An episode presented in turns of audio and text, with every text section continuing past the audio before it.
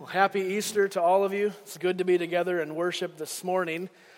And I don't know if anyone was up when I was up this morning, uh, but about 4:30, 5 o'clock, the moon was spectacular. And uh, I was just reminded of this. I almost needed my sunglasses coming into work this morning because the moon was so bright, which is unusual. Um, but it just made me think about it. I'm glad that Josh read this from Isaiah this morning as we started the service that the world had dwelt in darkness up until the time of Messiah, spiritually speaking. And as I was looking at this moon, and then you turn around and you look and you see the eastern sky begin to get a little bit light, and you know what's coming. And there is coming a far surpassing light. And this is what has happened spiritually.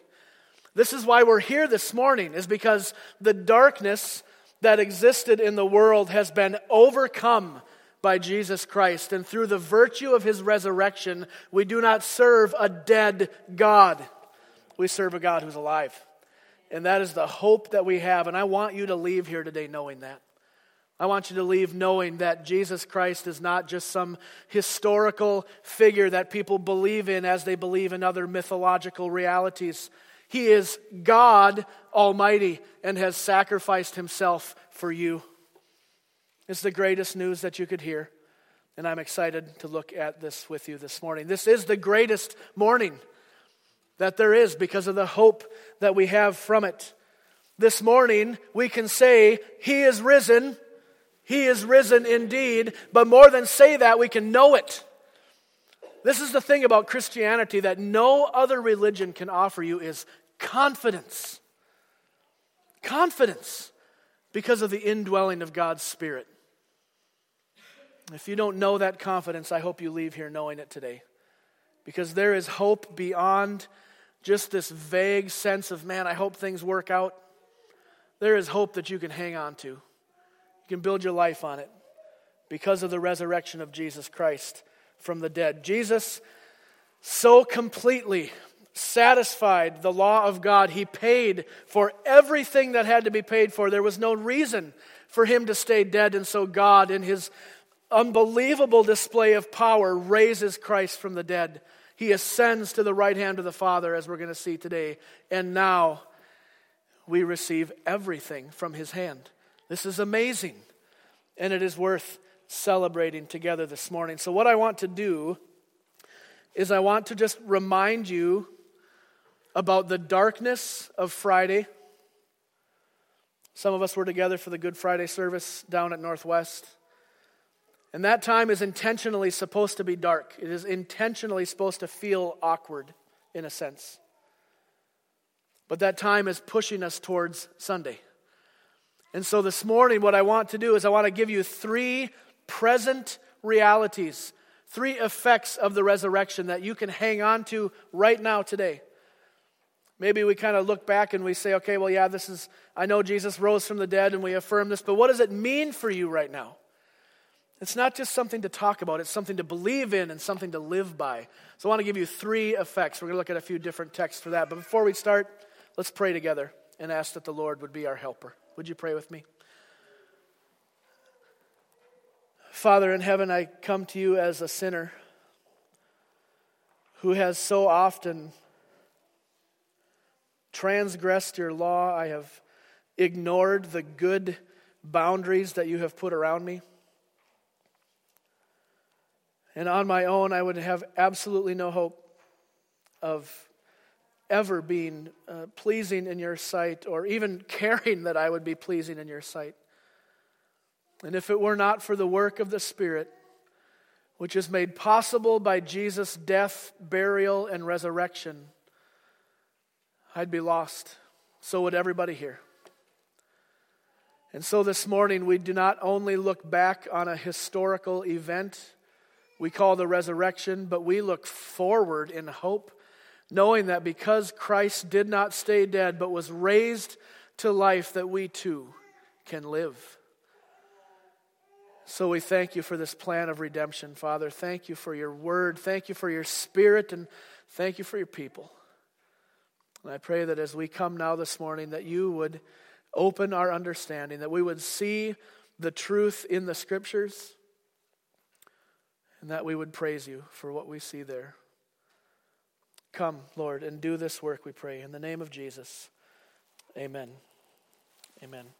Well, before we get into our texts for the morning, I want to remind us of something. I think what happens a lot of times, especially in churches and maybe in Christian circles, if that's where you run, we often talk about things, we, we speak the terms, but it's easy to forget the reality that those terms are talking about. And I think sometimes this happens when we talk about the resurrection of Jesus from the dead. You know, we all of us would probably agree, maybe most of us might agree that yep, Jesus rose from the dead. This is a part of our faith. We might even see it as something foundational, but when you look back at the early church, you read the book of Acts, for example, the apostles and the disciples were not being persecuted for proclaiming that Jesus was a good teacher. They weren't being martyred because they taught that Jesus died on the cross. Those things were evident. Everybody knew that. The affirmation, the, the statement that got them thrown in prison, thrown to lions, beheaded, burned, boiled, everything else, was the proclamation that Jesus was God, which is proclaimed through the teaching of the resurrection. Rome and the Jewish leaders didn't fear a dead Messiah. There'd been hundreds of dead Messiahs in the years preceding Jesus. They feared a living God who had the power through his Spirit to motivate his people to take this gospel and spread it to the ends of the earth. That would topple the kingdoms of men and they wouldn't have it. It was the teaching of the resurrection, the fact that Jesus was not just a man, but was the Son of God. That's what got them in trouble. It wasn't just they got together over coffee and were like, yeah, Jesus rose from the dead. Yeah, wasn't that great? Remember that? No, this got them killed. That's why I say this is serious. This is critical for us to understand. This is not just the icing on the cake of your faith, this is the foundation of your faith. If Christ is not raised, then we'll go home right now. There is nothing left to do. But he has been raised, which means there is something to do. So I want to share this with you. I want to give you these three things. And I don't mean to make this sound exhaustive. There are hundreds of effects of the resurrection, but I tried to think of things that would be encouraging for you this morning. So I'll give you three present effects of the resurrection. First, we're going to go to Ephesians chapter 1. So if you'd turn there in your Bibles, Ephesians chapter 1. And I'm saying that because of the resurrection, we see more clearly the power of God. We see more clearly the power of God. Ephesians chapter 1, starting in verse 15. this is Paul speaking, and he says this For this reason, because I have heard of your faith in the Lord Jesus and your love towards all the saints, I do not cease to give thanks for you, remembering you in my prayers, that the God of our Lord Jesus Christ, the Father of glory, may give you the spirit of wisdom and of revelation in the knowledge of Him, having the eyes of your hearts enlightened, that you may know what is the hope to which He has called you, what are the riches of His glorious inheritance in the saints, and what is the immeasurable greatness of His power at work in us who believe, according to the working of His great might that He worked in Christ when He raised Him from the dead. This power that Paul is talking about here, that was displayed in the resurrection of Jesus, is only available through the Spirit, which is why Paul prays this way in Ephesians chapter 1. In this text, Paul prays that the believers, and we can put ourselves, if you are in Christ, you can put yourselves with them. He prays that they would know three things. Do you see this? That they would know the hope to which they've been called, that they would know the riches of God's glorious inheritance, and then, third, that they would know the greatness of God's power towards or for those who believe in Jesus. And of all the things Paul could have referred back to as a demonstration of God's power, he picks the resurrection of Christ from the dead. He could have gone back to creation. He could have gone back to the Exodus. He could have gone to any number of God's works. But he chooses the resurrection, probably for a couple reasons. One, he's trying to encourage this early church, this, this kind of immature church in a sense of the basic truths of the gospel, including the resurrection of Jesus from the dead. But I think there's another purpose. The reason that Paul wants them and us to understand this display of God's power is so that they would in turn praise God for this work of redemption. The pattern in the scripture is that we see the work of God, whether that be in nature or creation or redemption or whatever, and the response that we should have is praise and worship. I mean, that's why we're here this morning, is it not? Because we have seen the work of God. Maybe you've been a recipient of the work of God. And we gather together, not just out of habit or ritual, but because we want to give praise back to God. And I get this from the Psalms. You don't have to turn here, you can listen. This is Psalm 92, starting verse 1. As Psalmist said, It is good to give thanks to the Lord, to sing praises to your name, O Most High, to declare your steadfast love in the morning and your faithfulness by night. For you, O Lord, have made me glad by your work. At the works of your hands I sing for joy. How great are your works, O God! Raising Jesus from the dead, arguably the greatest demonstration of God's power and the greatest significance for us. So Paul says, I want this church, I want every believer to know that the same power that caused Jesus Christ to come up out of the grave is in you. That's what Paul means when he says the power that is at work within those who believe. That's you if you are in Christ. And because of the resurrection of Jesus from the dead, we see more clearly the power of God. And we ought to praise him for that. Second thing, because of the resurrection, we receive the present ministry of Christ. And here we're going to go to Romans chapter 8. We receive the present ministry of Christ. What's Jesus doing right now? Right now, what's he doing? Read this with me Romans 8. I'm going to start in verse 31. You didn't think I could preach Easter and not go to Romans 8, did you? It won't happen. Romans chapter 8, starting verse 31. Paul says, What then shall we say to these things? If God is for us, who can be against us? He who did not spare his own son, but gave him up for us all. That's Good Friday, by the way. How will he not also with him graciously give us all things? Who shall bring a charge against God's elect? It is God who justifies. Who is to condemn? Now listen to this Christ is the one who died more than that, who was raised, who is seated at the right hand of God, who indeed is interceding for us. What's Jesus doing right now? We know what he did in the past. We know what he's promised to do in the future. What's he doing right now? He's praying for you and for your faith. That's what interceding means. He is praying for your faith to strengthen you.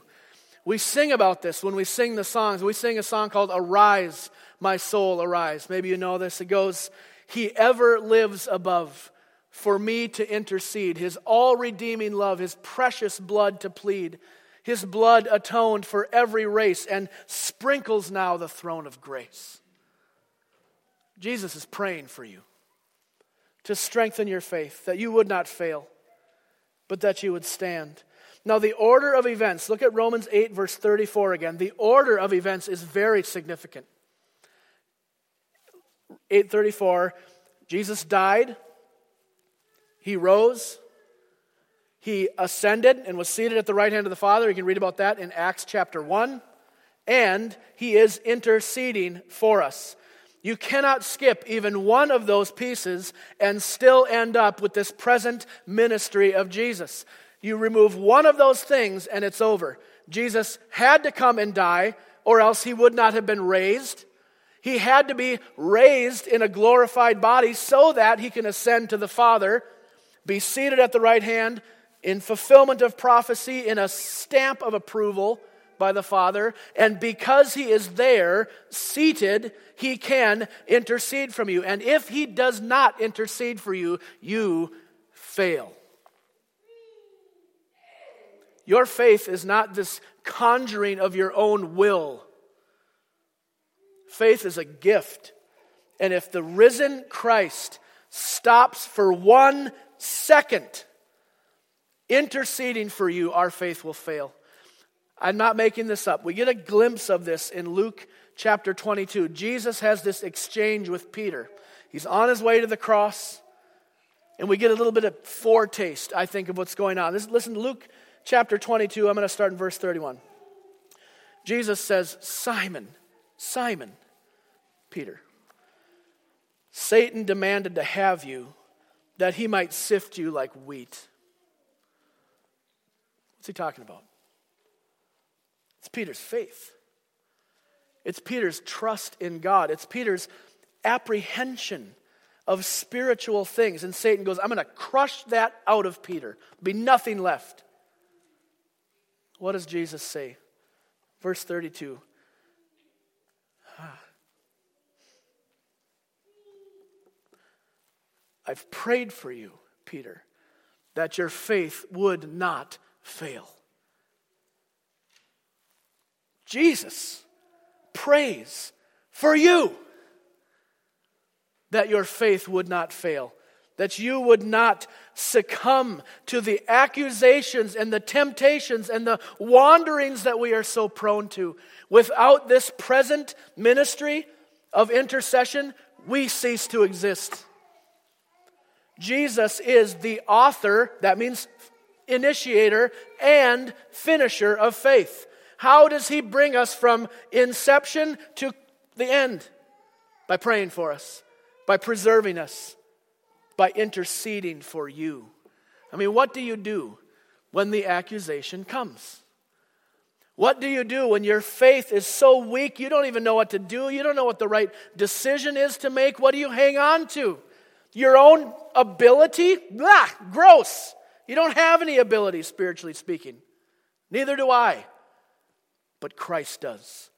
And He prays for you in that moment. And then we remind ourselves of this fact by reading the word and singing songs like, When Satan tempts me to despair and tells me of the guilt within, upward I look and see him there who made an end for all of our sin. What do you see when you look up? You see the crucified, risen, ascended, interceding Savior who not only paid the price to wash you clean from sin, but is right now in this moment praying for you that your faith would stand and that it would not fall. Therefore, because of the resurrection, we receive the present ministry of Jesus. And I, I hope that lands on you with weight. This is so important. Third and lastly, because of the resurrection, we can have hope for eternal life. We can have hope for eternal life. And here we go to the quintessential resurrection test 1 Corinthians 15. It's the book to the left here. 1 Corinthians 15, starting in verse 12. Now, track along. I'll, I'll read slowly so we can get this. Paul is developing an argument, but it's important that we see the whole thing. 1 Corinthians 15, starting in verse 12. Now, if Christ is proclaimed as raised from the dead, how can some of you say that there is no resurrection of the dead? But if there is no resurrection of the dead, then not even Christ has been raised. And if Christ has not been raised, then our preaching is in vain and your faith is in vain. We are even found to be misrepresenting God because we testified about God that He raised Christ. Here's the teaching that got them all in trouble, okay? Their testimony about Jesus. For if the dead are not raised, not even Christ has been raised. And if Christ has not been raised, your faith is futile and you are still dead in your sins. Then those who have fallen asleep in Christ have perished. If in Christ we have hope in this life only, we are of most people to be pitied. Verse 20. But in fact, Christ has been raised from the dead, the first fruits of those who have fallen asleep. For as by a man came death, this is referring to Adam, by a man has also come the resurrection of the dead. That's referring to Christ. For as in Adam all die, so also in Christ shall all be made alive. Paul is pointing out the illogical teaching that had crept into the church of Corinth with some people saying, okay, Christianity is fine, whatever. You want to follow this kind of thing? Do whatever you want. There's no resurrection from the dead. And Paul says, Are you kidding? If there's no resurrection, this is all pointless. You see, you track with him through this in this argument. He says that's, that's crazy. And in Paul's mind, there is no Christianity without the resurrection. You say the same?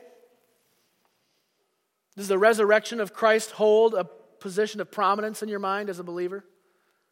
It did in Paul's mind. To the point that when people started going around saying, I don't think that's true, he says, You're not going to talk like that in the church. Christ has been raised from the dead, and here's what it means. If Christ is not raised from the dead, then those who have died in Christ, Paul says, we're never, that, that's hopeless. They're lost. They're gone. And if this life is all we have, if, if there's no hope for the future, then we might as well eat, drink, do whatever you want, act however you want. It doesn't matter. This is all there is. It's foolishness. This is, this is how most of the world lives. No thought of the future, no thought of spiritual reality. Just do whatever. Whatever I can see, taste, touch, smell, that's reality. Don't tell me there's another reality I can't see. It's so sad. This is so inadequate. There's nothing satisfying here. You can chase whatever passion, whatever desire, whatever selfish thing that you can dream of, and it will leave you empty. Only Christ satisfies, truly. You might be happy for a while. You're going to end up in the same spot. And Paul's saying, if there's no hope beyond this life, then yeah, I get it. Do whatever you want. But not in the church. We have hope because of Christ that there is a future, there is a resurrection. When he says in verse 20 that we have been we follow after Christ, and he calls him the first fruits. I'll just read verse 20 again. But in fact, Christ has been raised from the dead, the first fruits of those who have fallen asleep. When he says first fruits, what he means is that if Jesus has been raised from the dead, he serves as the, what word could we use? Forerunner, example, the one who has gone before. This is why it's really significant when the Bible talks about us being brothers with Christ. It's not just that he's the boss over us, it's that we are united to him and we he now is not ashamed to call us brothers and so therefore by virtue of union with Christ, being united to him by faith, Whatever happens to Jesus happens to us. That's a basic definition of union with Christ. What happens to Christ happens to you. Therefore, if Christ has been raised from the dead, then you too will be raised from the dead. That is hope. That is hope beyond what you can see, taste, touch, smell. Part of the reason we come to the Lord's table every Sunday at Grace is we want to build a sense of anticipation for the future. We taste this bread and we drink this cup, and you should be saying to yourself, This is nothing compared to what's coming. And you can only have hope in what's coming if Jesus has been raised from the dead, friends. And he has been. Now, maybe you hear this and you say, okay, well, for you, you know, religious people and you're all in church and you believe this stuff, that's fine, but I'm I'm, I'm a sinner. That's, that's who I am. I don't, I, don't, I don't cotton to that kind of language. It's not for me. Yeah, it is. Yes, it is. Jesus says he won't cast out anyone that comes to him. In fact, here, Paul deals with this. You, you don't have an argument if that's you, because Paul dealt with this. The end of this passage, Paul writes what I believe to be the most life giving, uh, confidence restoring, hope producing words in all of Scripture. I know that's a bold claim, and I don't mean to minimize anything else in the Word, but these this sentence is also happens to be the text of my favorite movement from Handel's Messiah, and it goes like this Since by man came death, by man came also the resurrection of the dead. For as in Adam all die, so even in Christ shall all be made alive. Do you know what he's saying there? All of us the Bible's really clear on this, and we know this experientially. Every person is born into sin. The condemnation that we will face for our sin, every one of us, is not just because of the things we do, it's because of who we are. And we are sinful because of our connection to Adam. Adam is the representative head of humanity. And what Paul is saying is that everyone connected to that head is guilty. Death comes through sin. But he also says that everyone connected to Jesus as the representative head of the new humanity will live because of his life. The bad news is that sin has permeated and affected everything. All you have to do is look about five feet around you. I don't mean everyone here, I just mean it metaphorically. Don't push that. Sin is everywhere, it has wrecked everything from relationships, health, societal structure, governments, everything.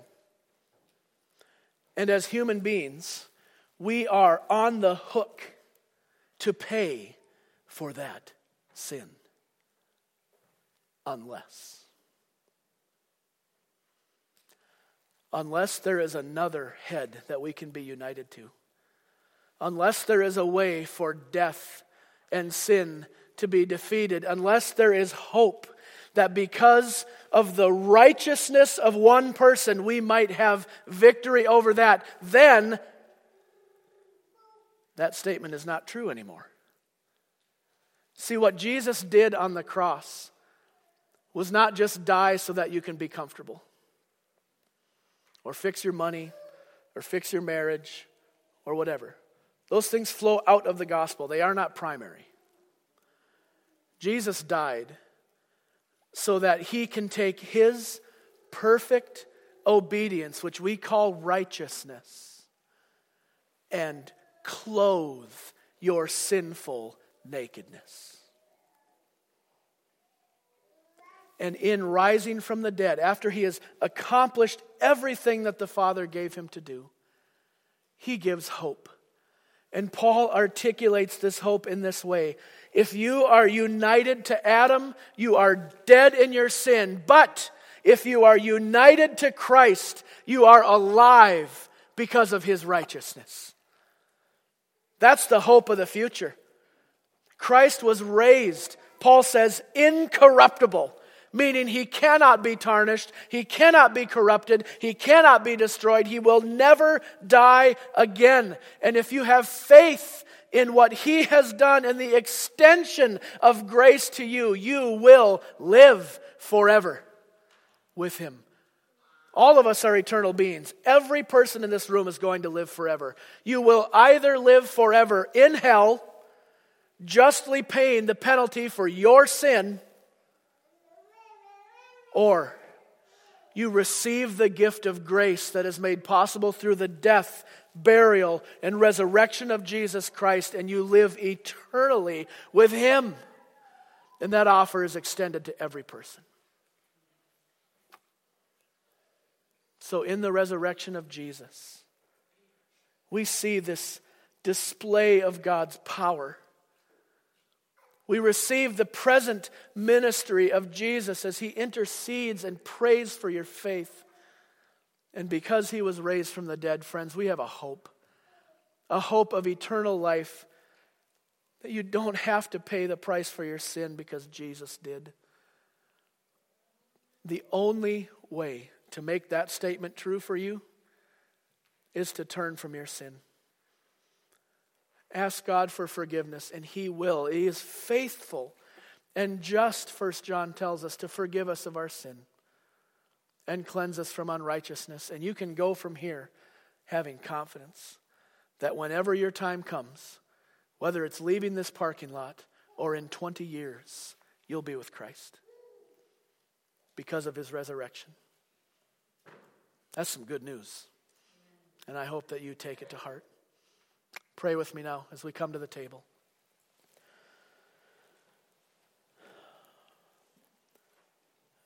Father, as dark a day as Friday was, and as harsh a reality as we saw there as Jesus groaning and gasping and suffering on the cross is murdered for the sins of his people. I pray that we would look now on his resurrection in stark contrast to this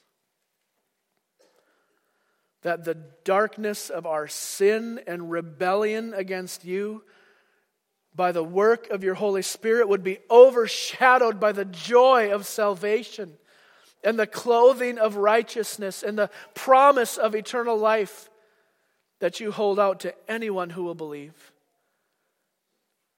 And we know that you are the one through your Spirit who gives us the ability to believe, that you give us faith it's by grace that we have been saved through faith, and this is not our own doing, it is a gift of God. And I pray that all of us would receive this gift, take hold of it. And would you give us the confidence, Lord, that if Christ was raised from the dead, that we too will be raised to walk in newness of life? So come and do this work. It's a work that only you can do. So I pray that you would do it now in Jesus' name. Amen. Amen.